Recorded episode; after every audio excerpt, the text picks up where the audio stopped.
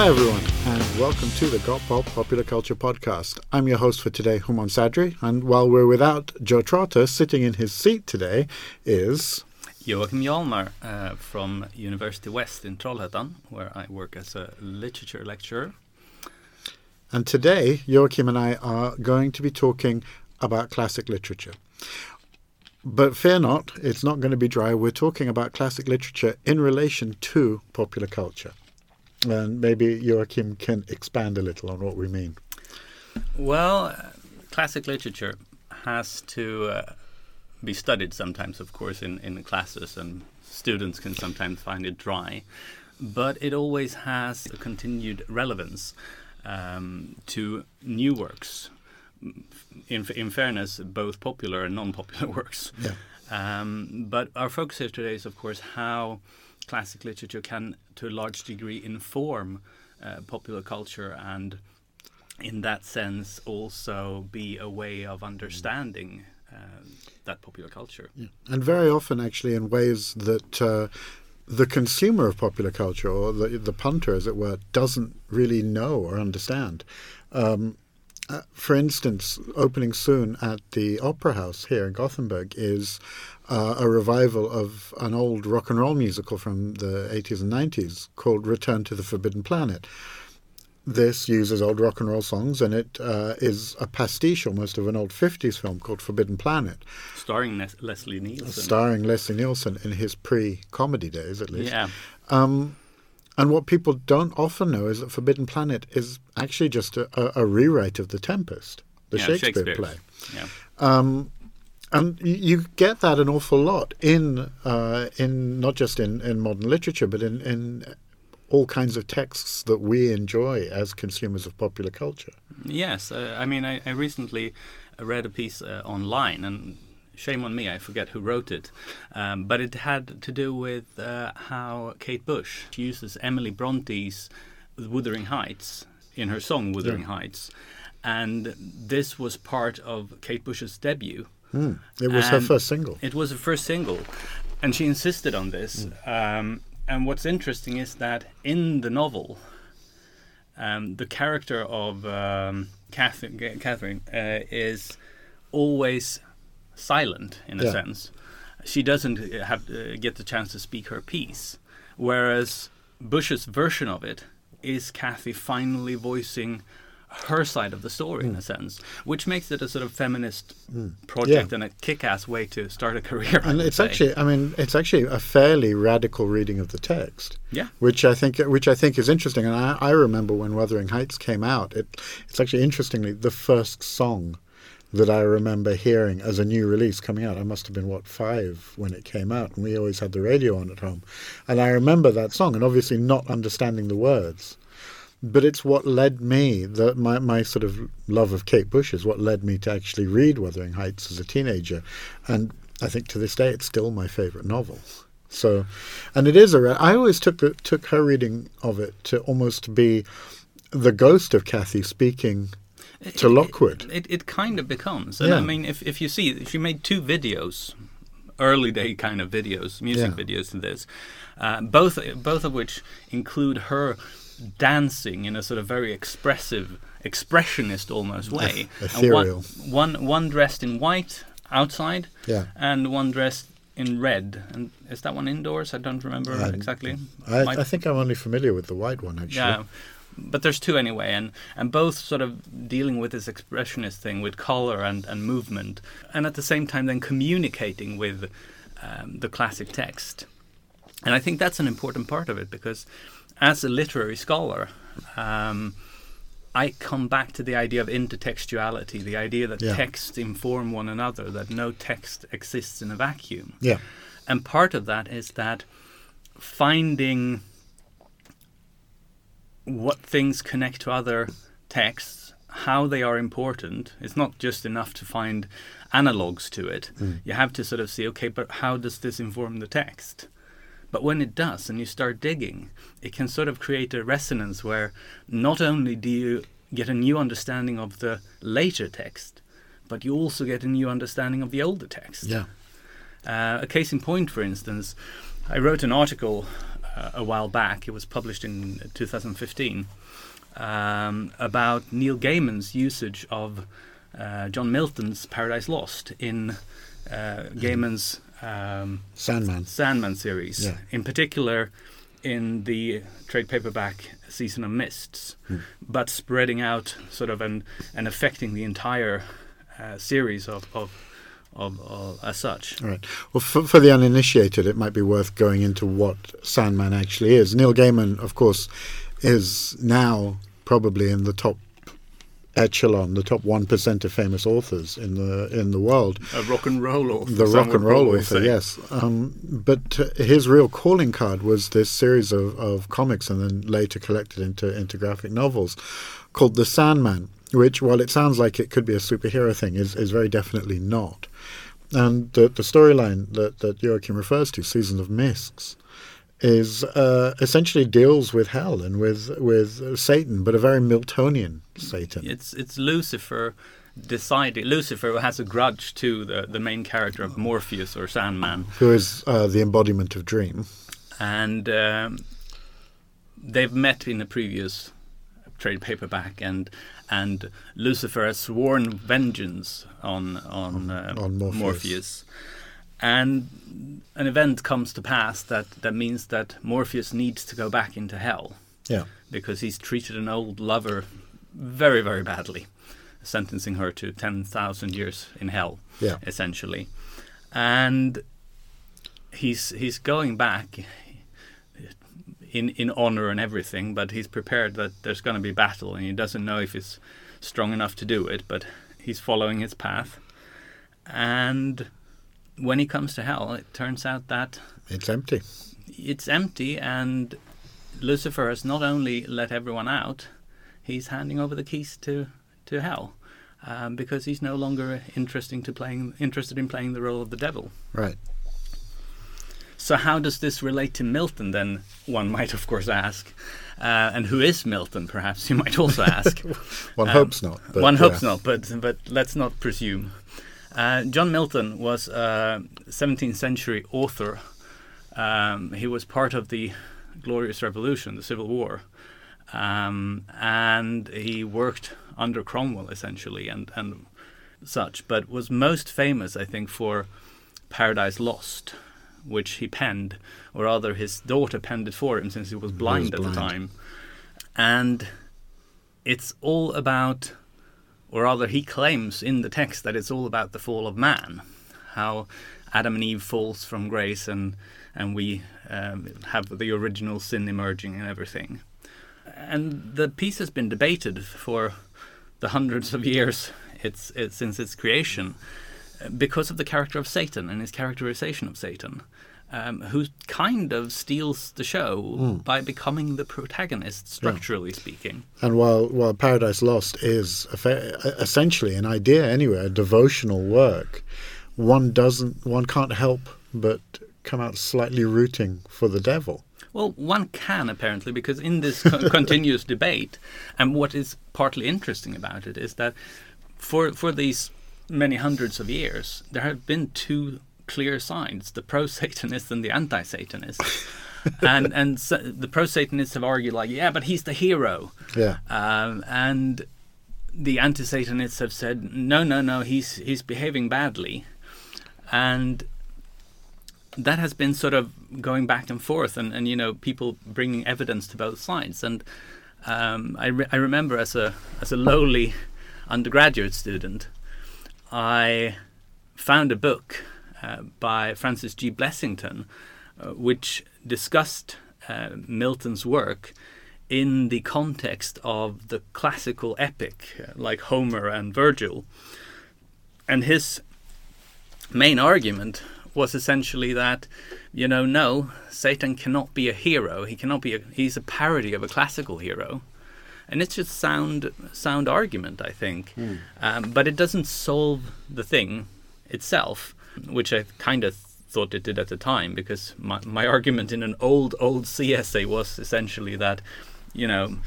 Structurally, he was the protagonist, but he was no hero, and that solved the debate. You know, the, the hubris of of of, of um, C students only. Well, yeah. Um, But but what's more important and what recent uh, Milton scholarship has shown is essentially that you know it's possibly more interesting that this debate has been able to go on for this long without a definitive answer. What is it in the text that lends itself to both of these very diametrically opposite readings?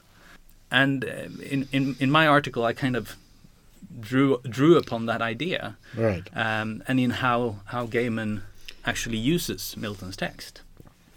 And of course, Gaiman, um, Gaiman doesn't just use Mil- Milton in Sandman either. I mean, there, there's quite a, a heavy Shakespearean presence too. Oh yeah, uh, and others uh, to boot. But, but yeah, I mean, he he draws. A, he has a story drawing upon uh, a Midsummer Night's Dream, Yeah. which actually won won the fantasy World Fantasy Award for best short story that year. Which was, if I recall, the first uh, comic Fir- ever to, to First and last. yes, because they changed the rules afterwards. which which kind of makes sense to me to be honest because sometimes uh, it becomes problematic for me to talk about comics as literature. I, I had a period in my youth where I also thought, you know, we should do this because because why isn't it literature? But it's not that it's not literature for any qualitative mm. values, but comics it's it's a different medium.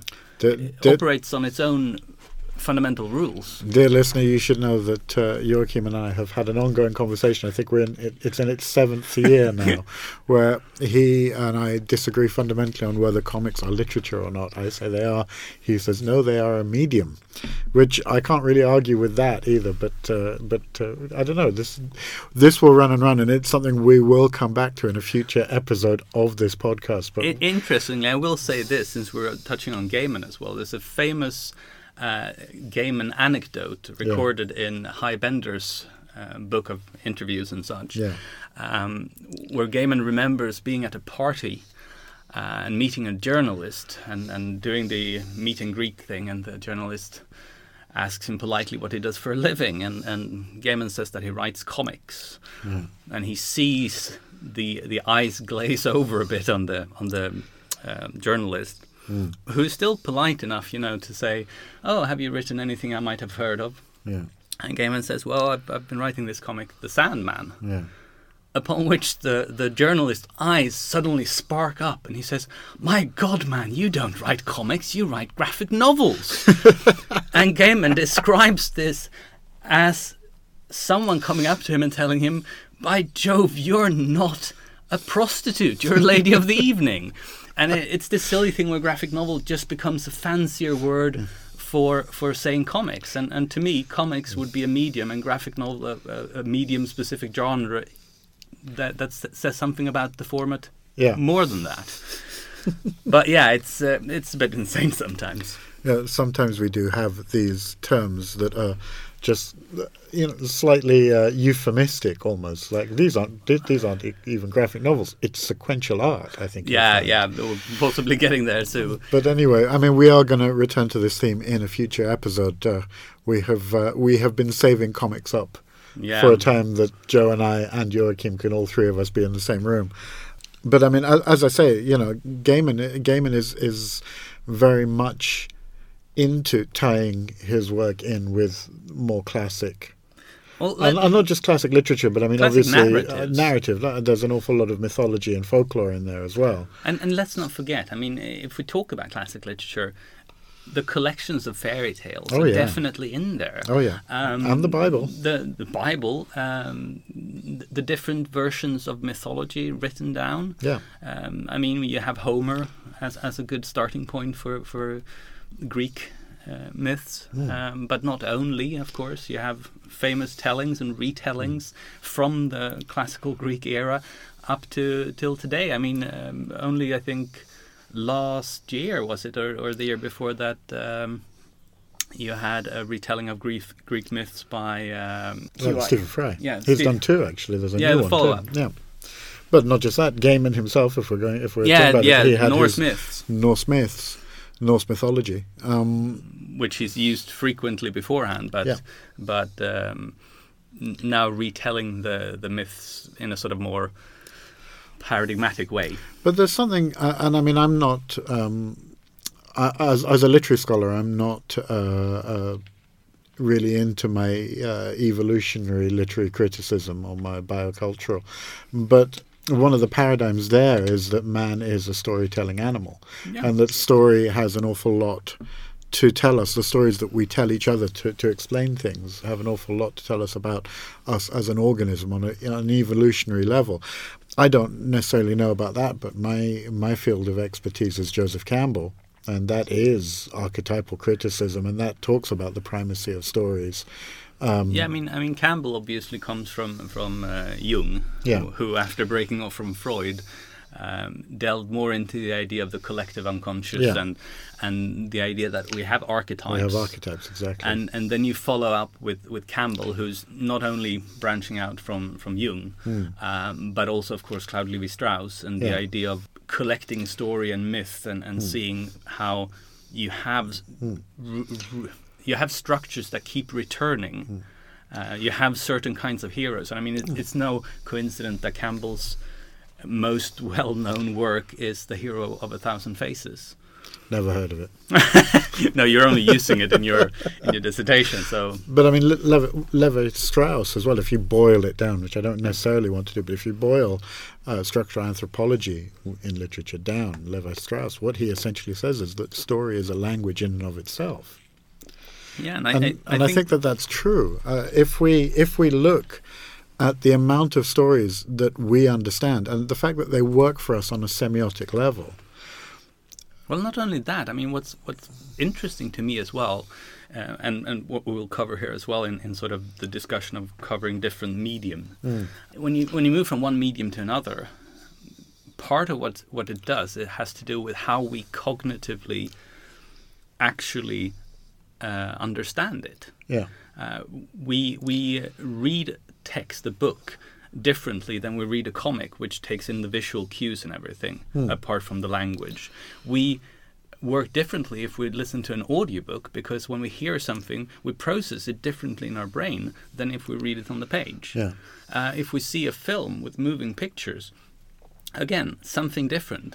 But in all of these different media, we keep coming back to narrative structures and, hmm. and the idea of storytelling. Yeah, and stories which very often speak to us on a certain level simply because they are, they are stories we have always known. We have known them from the first time we encountered them. It's why, for instance, we look at The Lion King and we see Hamlet. Well, if we know Hamlet. Yeah. And I mean, But, thi- but my point is that we know Hamlet without knowing that we know Hamlet. yeah, sometimes or often. Um, but then we can debate what what knowing Hamlet Yeah. means. Um, but I think it's interesting because, in a sense, and it keeps coming back to this idea of intertextuality. And I, I say this to my students a lot of the time, and most of them uh, these days are, are are are studying to become teachers. Yeah, And I tell them you have to read. yeah, You have to read. And why do you have to read? And not just read, you have to watch films, you have to do things. Because how you read the next text or, or watch the next film will be affected by the back catalogue you have in your brain. yeah, absolutely. Um, you can't read The Lion King into, or rather, the uh, Shakespeare into The Lion King, if you don't know Shakespeare. Uh, you can do it sort of by default by being familiar with the Shakespearean story, yeah, which of course didn't originate with Shakespeare. If we're No, going to be even more Yeah. um, but the, arg- the but the argument is that maybe the reason that we still uh, have Hamlet as a touchstone is Shakespeare. Maybe the story would not have survived. yeah. And I think that each telling of a tale does have something that makes it unique. Hmm. And some retellings are stronger than others. Yeah. There's a reason why we return to certain classic works, not just because they inform later texts, but there's something in them, either that's c- clearly expressed for the first time there, or um, because it's just the the best or one of the best expressions of it so far. Right. I mean, I know we talked a little bit before um, this session um, also about Shakespeare, but um, we're both in agreement that a, a lot to do with Shakespeare does have to do with language and such as well. And we can debate is is that the be all and end all of it, but um, for myself, when when um, Baz Luhrmann did his Romeo plus Juliet in the '90s, one of the big um, pros for me, and and really what sold the going to watch the film for me, was that he was actually using the Shakespearean text. Yeah. Uh, because honestly, I've I've never found the star-crossed lover scenario that interesting. No. Though I think that the play as written reads very well. Yeah. Um, until the ending, which Until the ending, but language-wise and everything, he he spruces it up to work. yeah. Uh, and a lot of retellings become a bit banal to me. But I do also wonder. I mean, the thing is with Shakespearean language, it being early modern English, Yeah. and it very often being written in iambic pentameter. I do think that which people might know better as blank verse, to be blank honest. verse, yeah. But the the the problem is not that it's difficult to understand, but that people perceive it as difficult to understand, Yeah. and so and therefore run. Yeah, Which, if you see, uh, if you see a good production of a Shakespeare play, then the language is very much elucidated very quickly. yeah, and I mean also you have you have that sort of thing where you have a certain type of diction being practiced sometimes by actor actors Yeah. who really overdo it instead of sort of Although less so now, Less so. acting is much more naturalistic now. I think. yeah, I think they've they've moved it, but it, I mean, historically speaking, that I think that mm. helped to project this image of this difficult and haughty language. I mean, we have this idea, for instance, that thou is somehow a very sort of almost regal thing, Yeah. and, and historically speaking, it was the lower, lowercase u. Um, so, so it was what you would say to someone you were very familiar with, Yeah. rather than the opposite way around. So you know, there's that. we do know that with Shakespeare, I mean, whenever you see Shakespeare discussed in a, a, a popular setting, let's say, it tends to be the language more than the storytelling. It tends to be, oh, but look at how many phrases and words he coined for the language, and look at uh, look at just the, the poetry of it, which is fine if Shakespeare only held sway as far as reputation goes over the English-speaking world. But the fact is, Shakespeare plays are performed in pretty much every language.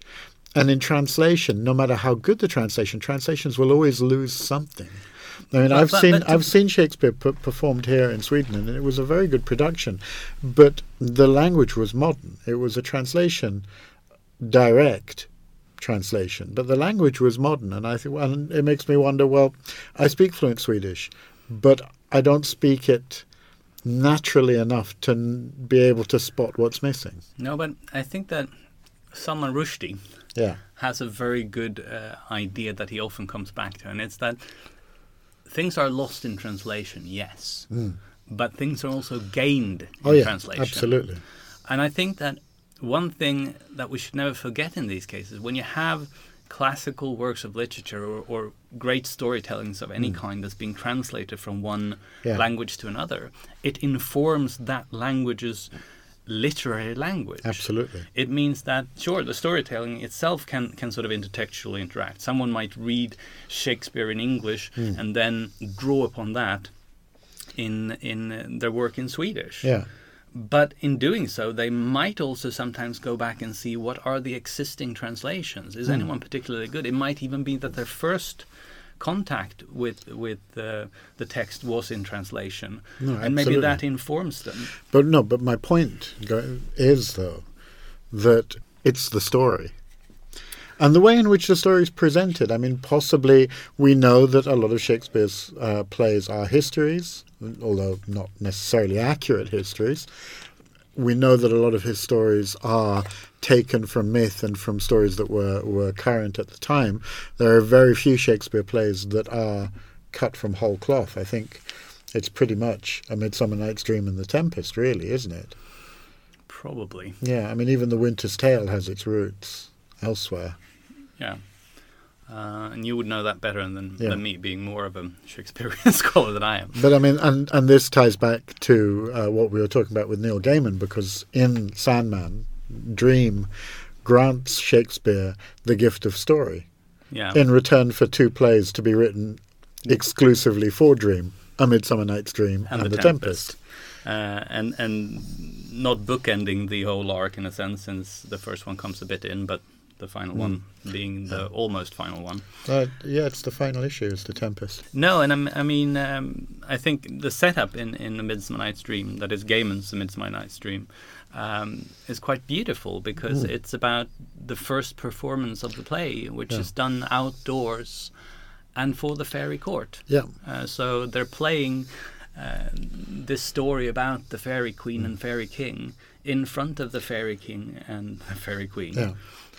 uh, with with sort of an insight into the very kindly Robin Goodfellow. But that's the interest. That's what. so that's what's interesting to me because it, uh, i in the context of uh, um, A Midsummer Night's Dream. I mean, obviously, it, it depends very much on the production and how the actor reads the character. But I mean, let's just say uh, the most recent movie of A Midsummer Night's Dream, the the movie with Stanley Tucci as as Puck. Which is from Yeah. about twenty years ago. That that uh, final speech of the Puck, you know, if we shadows have offended, Yeah. think but this and all is mended.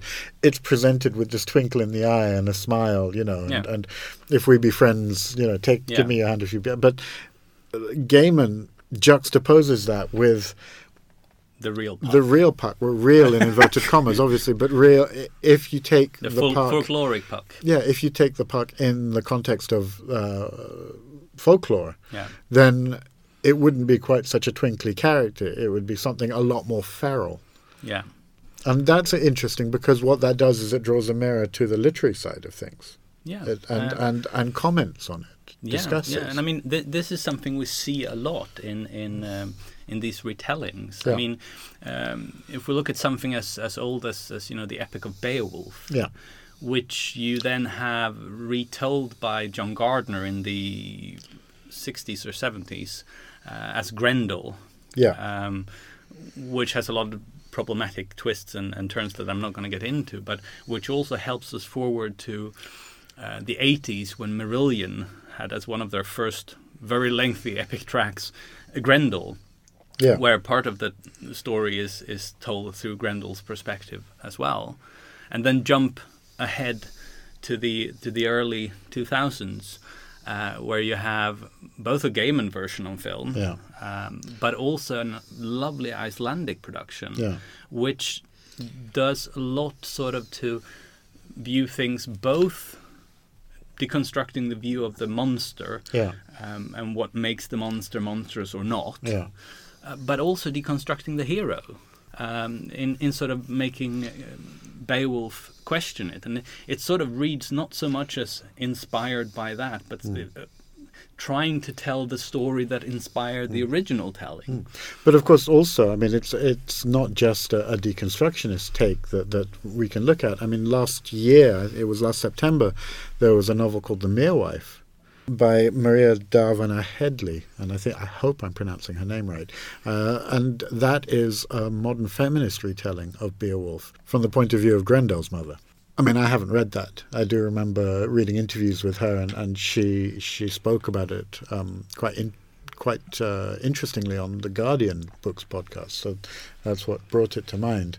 Just you know, the- you the- know, as the- an academic, so many books, so little time. Of course, always the problem, and then add some some films and TV series and and comics, and time runs out fairly quickly. Yeah, Um, but also, I mean, you have in in terms of feminist retelling, you which which sort of has has come about quite a lot since a lot of old mythic material and old classic material does tend to have um, some sexist stances Oh, God, or yes. some racist stances built into it. yeah, Um, and you know, questioning that rather than just sort of reproducing those values is also an important thing. We have, for instance, it's, it's got a number of years on its neck now, but uh, Margaret Atwood's wonderful retelling of of um, the Homeric cycles, yeah. The uh, Penelope, yeah, yeah. Um, which really lets Penelope uh, tell her story. But I mean, there was a, a new version of Homer last year, of the Odyssey, Yeah, that was actually edited for the first time ever, edited and translated by a female academic, and uh, she found an awful lot in the Greek that actually um, the, the the the handmaidens that uh, Yeah. that Atwood speaks about actually in the the original Greek that she found stuff that, that exonerates them in a lot of ways that had been essentially excised Yeah. by by male translators. Yeah. So, so that's also a thing. I mean, we, we tend to think. I mean, when we talk about the literary canon, which Mm. is almost unavoidable when we talk about the classics, it's important to remember that literary history, as any history, Hmm. is not just the past. It's how the past has been written as a narrative. Yeah, And when you write a narrative, you're obviously editing events. yeah, You're trying to focus on, on seeing connections. yeah. Of course. But also, I mean, just as for a long time we focused only on, on battles and kings and queens, not the common folk, for hmm. instance, there's also been a masculine yeah. narrative told for a great Yeah. deal of the time, which may and may not always have Hmm. have met the actual conditions. I mean, we have certain ideas of how the oppression of women has worked, and. Yeah.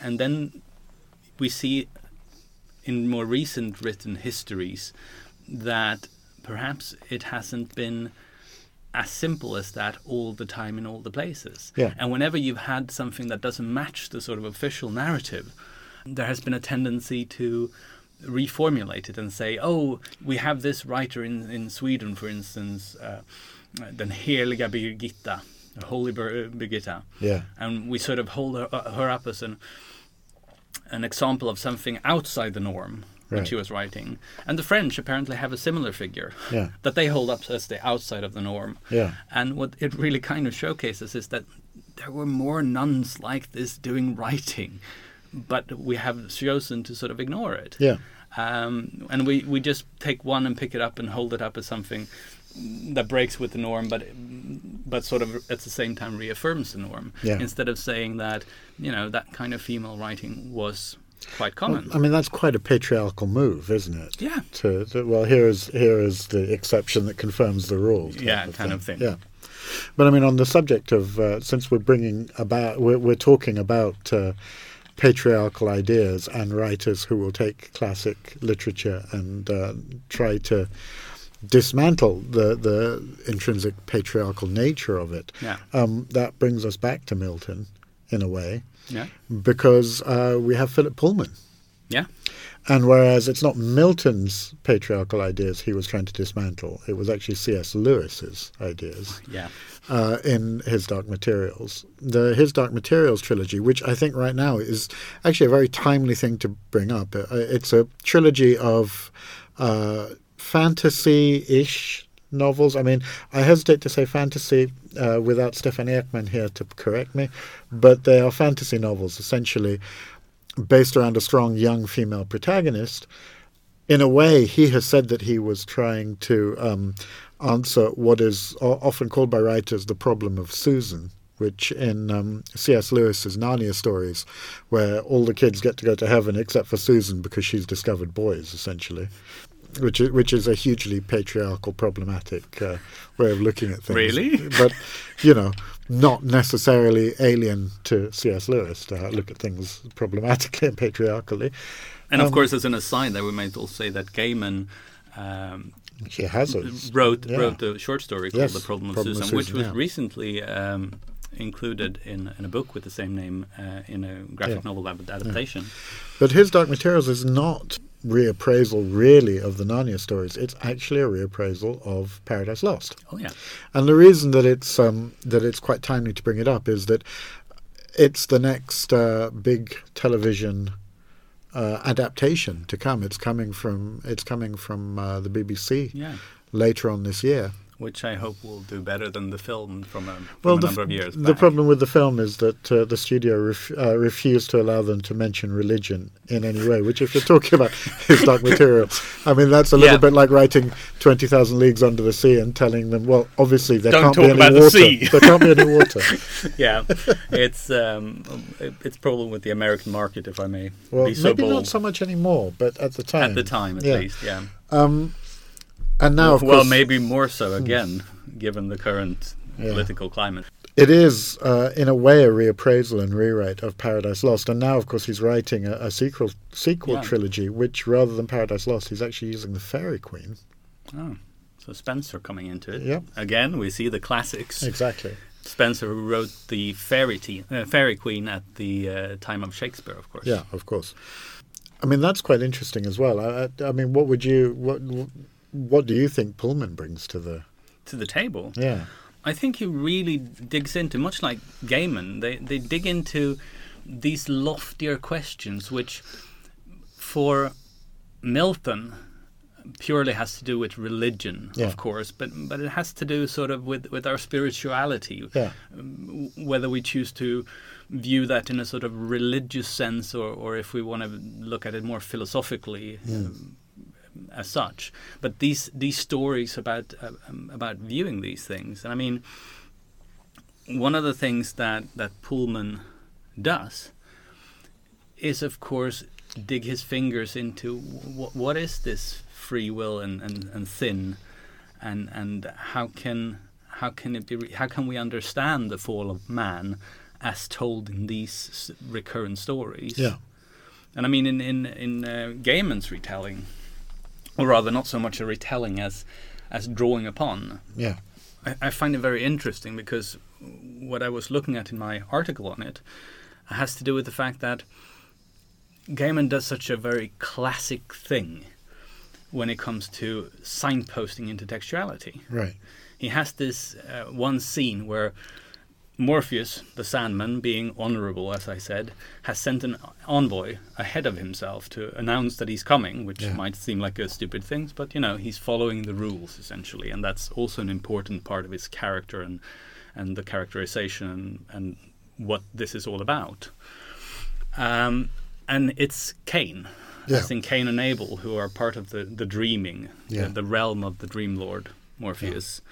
Um, and he sends Cain because, biblically speaking, in Genesis, you have the line where, where the Lord sets his mark upon Cain, lest anyone hurting him um, would have vengeance taken on in sevenfold. yeah Um, so he's safe, in a sense yeah but you know, safe with a twist because yes, Lucifer will not harm him, but he's not treating him nicely and kindly. He's flying around with him, holding him in his beard, and then he lands and he's he's talking to him and he's saying, "Better reign in hell than serve in heaven, a little brother killer." Certainly, Lord Lucifer, whatever you say, we didn't say it.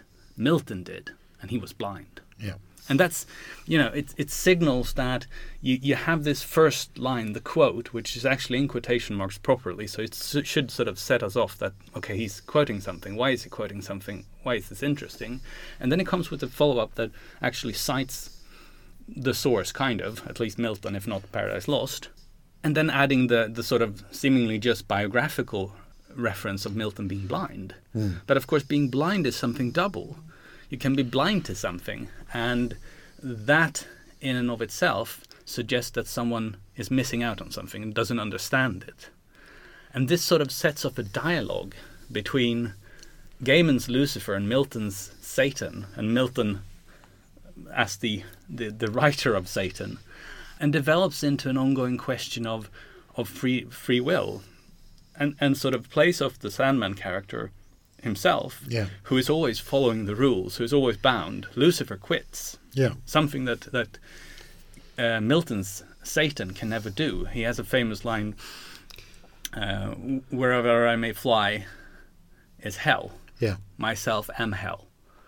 So he cannot fly the domain of hell because he has become the embodiment of hell, in essence yeah he's gone from the light of, of, of the Lord, as it were.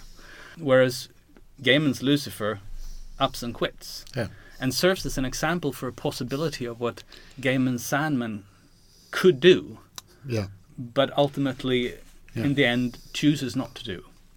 And and that whole sort of cycle becomes very interesting through this dialogue. It, it gains depth from this dialogue with Miltonic tradition. yeah Um, and I mean, the same goes for Pullman, obviously. That that you know you can read these books without having an inkling of um, Milton. Um, same goes for, for for Gaiman, but having a bit of knowledge of that, knowing that that story, helps inform a deeper understanding of the text. oh yeah absolutely because again, the same as with Sandman, as you say, you don't have to have the original texts in your arsenal. You don't have to have the encyclopedic knowledge. If you do, then that makes it all the more enjoyable. But you can enjoy it. And Anyway. and, and, and let's let's um, also note that you know when we're talking about intertextuality in a sort of in one way we could talk about intertextuality in a very sort of anachronistic manner Yeah. not in that it was influencing or something like that, but when we come to texts, we come to texts with a backlog of texts. Yeah. Um, and and for, for a sort of broader understanding of text, I would include films and comics and, and such here as well, uh, music and, and such. And, you know, if, if we come through that, and especially I tell this to my students who are about to become teachers in, in the schools, teaching Swedish and sometimes English, um, which includes literature in both Yeah. cases. And, you know, you have to remember that the kids in school reading or being sometimes forced to read these things, how do you sell it to them? Hmm. You know, you can't stick Homer in their hands and start talking about meter. No, of course. Um, but that's often what's being done. Which And- is a mistake because in the end, the reason that these um, these texts have survived is because they are, and and as academics we shouldn't say this word, but you know they are fun. yeah, and and um, you know it's not true for all classic works. I would say. No, Um, Although- wh- which, which yeah, doesn't necessarily mean that it's But, uh, less important to sometimes read, but to understand why it's fun later on. but I think that I think that also, I mean, even the driest, even the hardest text can be is enjoyable, well, I mean, depending on your point of view, depending on what you enjoy reading. yeah, true, true. It And you're not gonna- and it the doesn't thing have is- to be no, enjoyable but- either. no. I mean, I, But you're to- not going to enjoy. You're not going to enjoy reading something if you don't read it. No, and, the point. and you don't know what, what what it is. But I mean, students sometimes ask me, like, you know, do you like everything, Joakim? Do you, do you? And I said no. No. And you know, I will tell you when I don't. I, Yeah. I I don't particularly enjoy Robinson Crusoe. I think it's extremely dull. Yeah, Um, this is a way of selling the book, obviously. yeah. But also, it's a good thing we're not teaching it on the A course this term. but but Oh, I hold will- on, we are. I will also tell students that I understand why it's important to read it from a perspective of literary history Hmm. and the impact it has on literary history and the number of works that you can trace back as Robinsonades. Hmm. Um, I mean, you can you can include things like William Goldwing, Golding's um, Lord of the Flies, Yeah. which I think is absolutely brilliant. And even to, to more contemporary work, I mean, you can you can look at something like The Hunger Games, the first uh, book, Yeah. as as something of a Robinsonade in in, in its structure. Um. Yeah, yeah, I don't know. It, it has been done, Okay. academically speaking. So um, it's uh, you know you, you see these strands and, and Yeah. go, going forward. So But, sometimes but Robinson Crusoe is an interesting case in point because it, uh, the character of Robinson Crusoe yeah is uh, one of those literary characters who has so crossed over into popular culture as to be essentially a se- semiotic symbol in and of himself. Also, also a lot because it, from very early on, it was adapted not to another medium but to Hmm. other forms of literature. Because along with the rise of the novel, fairly swiftly you saw the rise of children's lit, Yeah, and children's literature adapted some stories to be retold. And some of these early stories, you, see what's being let go yeah, and it's it's becoming more and more interesting to see like you know certain things are there and, and important in the original and entirely lost in some of these things um, but it helps cement the the main idea of this lone man on the island Yeah. uh, being able to reconstruct society on his own which you know is problematic in the sense that it's a very british narrative of, of colonialism colonialism, of course. you, you can only see from the from the very sort of typical meeting with Friday. But this is kind of what I'm getting at, though, because as literary scholars, we know this. But from from a popular cultural or a semiotic point of view, that's not what Robinson Crusoe stands for. Yeah, It's the same as I mean, Gulliver's Travels is uh, is a satire. yeah, It's a political satire, but that's uh, the the character of uh, Lemuel Gulliver has come to represent something else entirely in popular culture, and it's all, almost a, just a shorthand for itself. I mean, if you see um, a play or not even a play, a, a cartoon, The Simpsons, and somebody Yeah. goes to be or not to be, that is a question. You know exactly what it's referring to. And people will believe that there should be a skull involved. Yes, well, exactly. even though even though that's the wrong scene. But- Alas for Yorick. Yeah, but these little snippets, these things. I mean, uh, Gulliver is recognizable. Uh, you know, Hamlet is recognizable. Romeo and Juliet are recognizable. Huck Finn Yeah. and Tom Sawyer are recognizable uh, to people who have never once read these texts or Yeah. seen even seen a film or a play based on the novels. Yeah. Uh, in the case of in the And in, case so, of in some Twain cases, or- we know stories fairly well. Yeah. In some case, fairly accurately. In some cases, not accurately at all. Hmm. But it also means that it's interesting to, to go back to the originals and, and Yeah. see how they interact and and also sometimes by which routes it has gotten there because sometimes you see that the intertextuality goes directly but sometimes not so directly it might rather be that you know that book is referring to another text which in itself is referring back to the first text and sometimes it might even be a, a, a sort of two-pronged attack where the text goes back to the original but also to a text in between yeah. um, I read something about ad- adaptation a, a long time ago because some critics, especially for a while, when it comes to film, film adaptation, giving up the idea of, of you know things trying to be faithful to to an original, um, which I think you know it has doesn't shouldn't be even the the main concern Yeah. uh, of the scholar. But at the same time, if we understand what could be transferred, then we can look at what's not being transferred in a more you know interesting way like why isn't it being transferred does it have to Right. do with financial things that does it have to do with an uh, a director wanting to make his mark by sort of peeing in his territory Yeah. uh, or or is it simply that you know someone wants to do a feminist retelling Hmm. uh, in in adapting the work like like putting more emphasis on female characters Yeah. or, or whatever but but it's it's interesting anyway to see that in drawing away from sort of the fidelity criterion um, they were saying that you know well that's source material it's only one of many intertexts Yeah. And I think they're right in that. I think we, we need to, for instance, any Shakespeare film, any new Hamlet film, will relate not only to Shakespeare's text, but to previous film adaptations, Yeah. to some degree to certain stage adaptations, um, to other Shakespearean productions. Well, I think that part of that is because the, it has been pro- produced so many times. Yeah.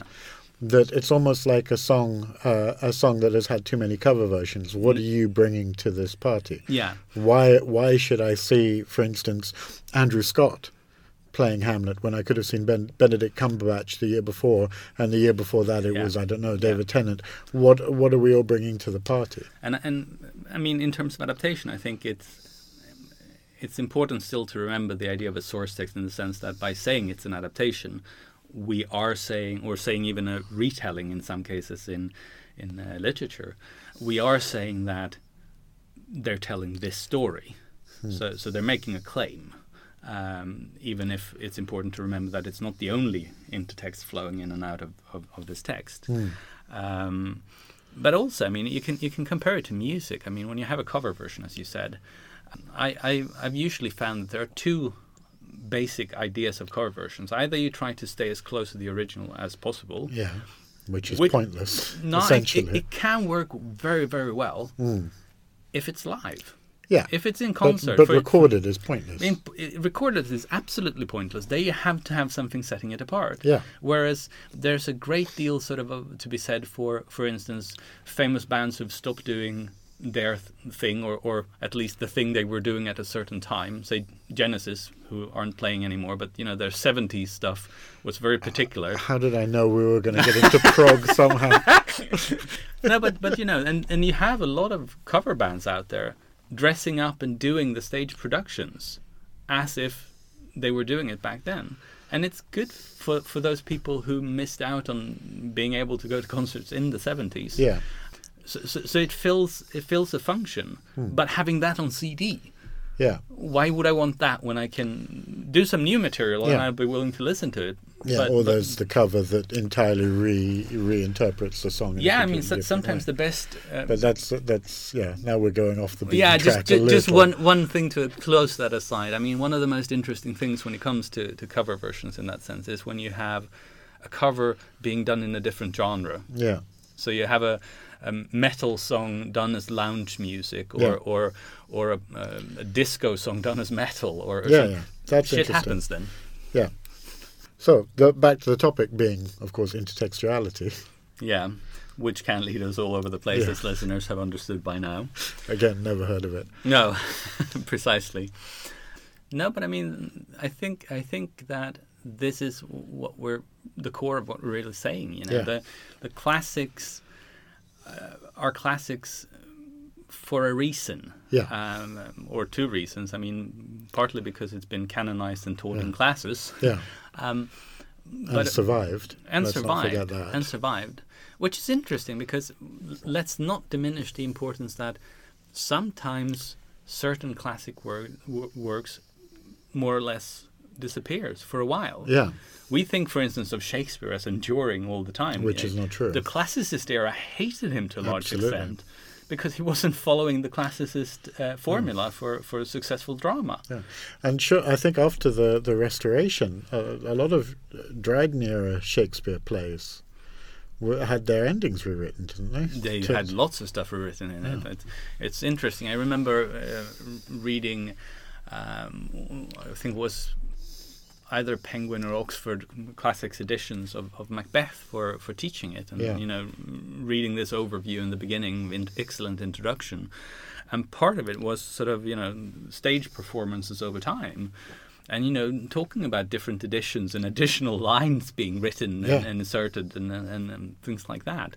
So yeah, of course, it's um, it's always going to be interesting to follow that kind of metamorphosis of a play, Yeah, um, where it always is sensitive to performances. But then again, we often tend to neglect the the fact that older works are always a little bit revised and edited. yeah, Um, we, we notice it whenever someone sort of revises or edits something for racist mm, remarks or something, and and um, you know you, you, you get a whole debate on it. And Yeah. you know censorship is problematic, but um, part of it is is editing, which goes on always. yeah, Um, but also, you know, you, ha- you have to give and take. We shouldn't we shouldn't edit away our flaws so that it seems we were always perfect and and never had wonky opinions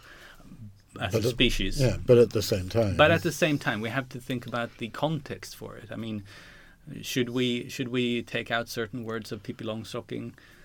Well, d- are are they there for any real purpose? No, well, exactly. That's No. the thing. Uh, You lose nothing from the text if you that one particular problematic word Yeah.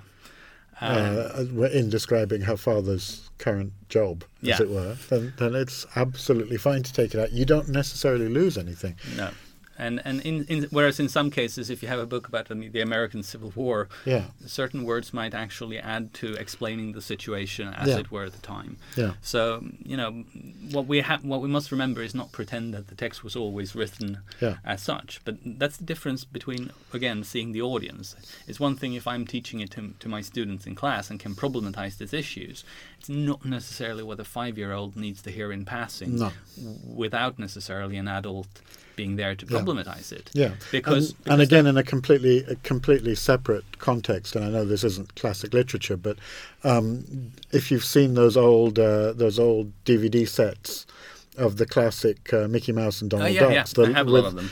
uh, Leonard Maltin pops up Yeah. before any of the cartoons that really have Yeah, they've set them aside. problematic And, things, and they say, okay, just so you understand, this is this was de rigueur at the time. Yeah. We see it as problematic now, but we're trying to present the whole thing. Yeah. So which I Please think bear is a, in whi- mind. which I think is a very fair way of doing it. I think that we need to we need to be able to access the material of the past that is problematic. And I mean, we see also that it's a fruitful process. Yeah. Because a lot of, of what we've been talking about today has to do with reactions. Yeah. I mean, you have something like um, Charlotte Bronte's Jane Eyre, to mention another one Yeah. of the Bron- uh, Bronte sisters. Um, Bertha, you mean? yeah, Well, Ber- Bertha, the yeah, mad the woman, mad in, the in the attic. attic. and you get Jean Rhys in the '60s, Yeah, Wide Sargasso Sea, which is an absolutely essential text. and and it, it, it sort of retells the the colonial perspective of Bertha from her point point of view. Yeah. and, and you know that text cannot exist without the other. Same No. thing with with um, Coetzee's uh, Foe, Yeah. where he does a, a, a dual retelling of Robinson Crusoe and I forget which the other one is right now, but but an, one of his more uh, female heroes. And Moll Flanders, maybe. I, I think don't know it- Coetzee I, I think well, I think it's another one, uh, to be honest. But anyway, he combines these two and rewrites them, um, producing um, a narrative that that problematizes patriarchy, as we Yeah. said, because we, learn that a lot of what happened on the island uh, is influenced by this woman being there, and she's never mentioned in Defoe's uh, retelling. Right. Um, and Defoe is also there as a yeah. as a character. Ah, okay. Meanwhile, uh, Friday is mute. Yeah. So, so the mute uh, colonial subject is, is at least given some semblance of voice Yeah. by, by Defoe, whereas the woman is shut out. Yeah. So it's always going to be uh, like that. And I mean, these colonial kinds of themes can sort of lead us back to the Tempest as well, of course, Yeah, of with, course. with Caliban and and uh, and Miranda and Ariel and Yeah. everyone under the patriarchal figure Yeah. of Prospero. Some some real questions of slavery. in yeah, that. We we are running low on time, so maybe if we can just to sum up. I mean, a- Yeah. as ever, and, and Joe always says this in in uh, in other episodes, on, but it's true. It's such a wide topic that we couldn't hope hope at all to touch everything in the context of one podcast. So we're going to probably do a follow up on this at some point along the line, hopefully. But uh, to sum up, To sum up, don't ignore the classics and try to read them in the context of of uh, the popular culture you enjoy. yeah, And remember, it goes both ways. You might sort of come to the classic from the popular culture. You might read Sandman and see Milton quoted and decide to find out why. yeah. And that's fine too. Yeah. And if you've never read Sandman or his Dark Materials, please do because uh, I envy you your reading of them for the first time. Put it Me that too. way. So, without further ado, just to remind everybody that we would love it if you could leave reviews or um, even sort of the stars on uh, iTunes or Apple Podcasts, as it's called now, or your podcatcher of choice. It's a good way to spread the word about the podcast if it's something you like. And we're always up for uh, any comments or anything that you would like to send us. Uh, note the contact details are in the show notes. Uh, so all that remains for me is to thank you, Joakim Thank you for having me. and uh, look forward to speaking to you again soon. Bye now.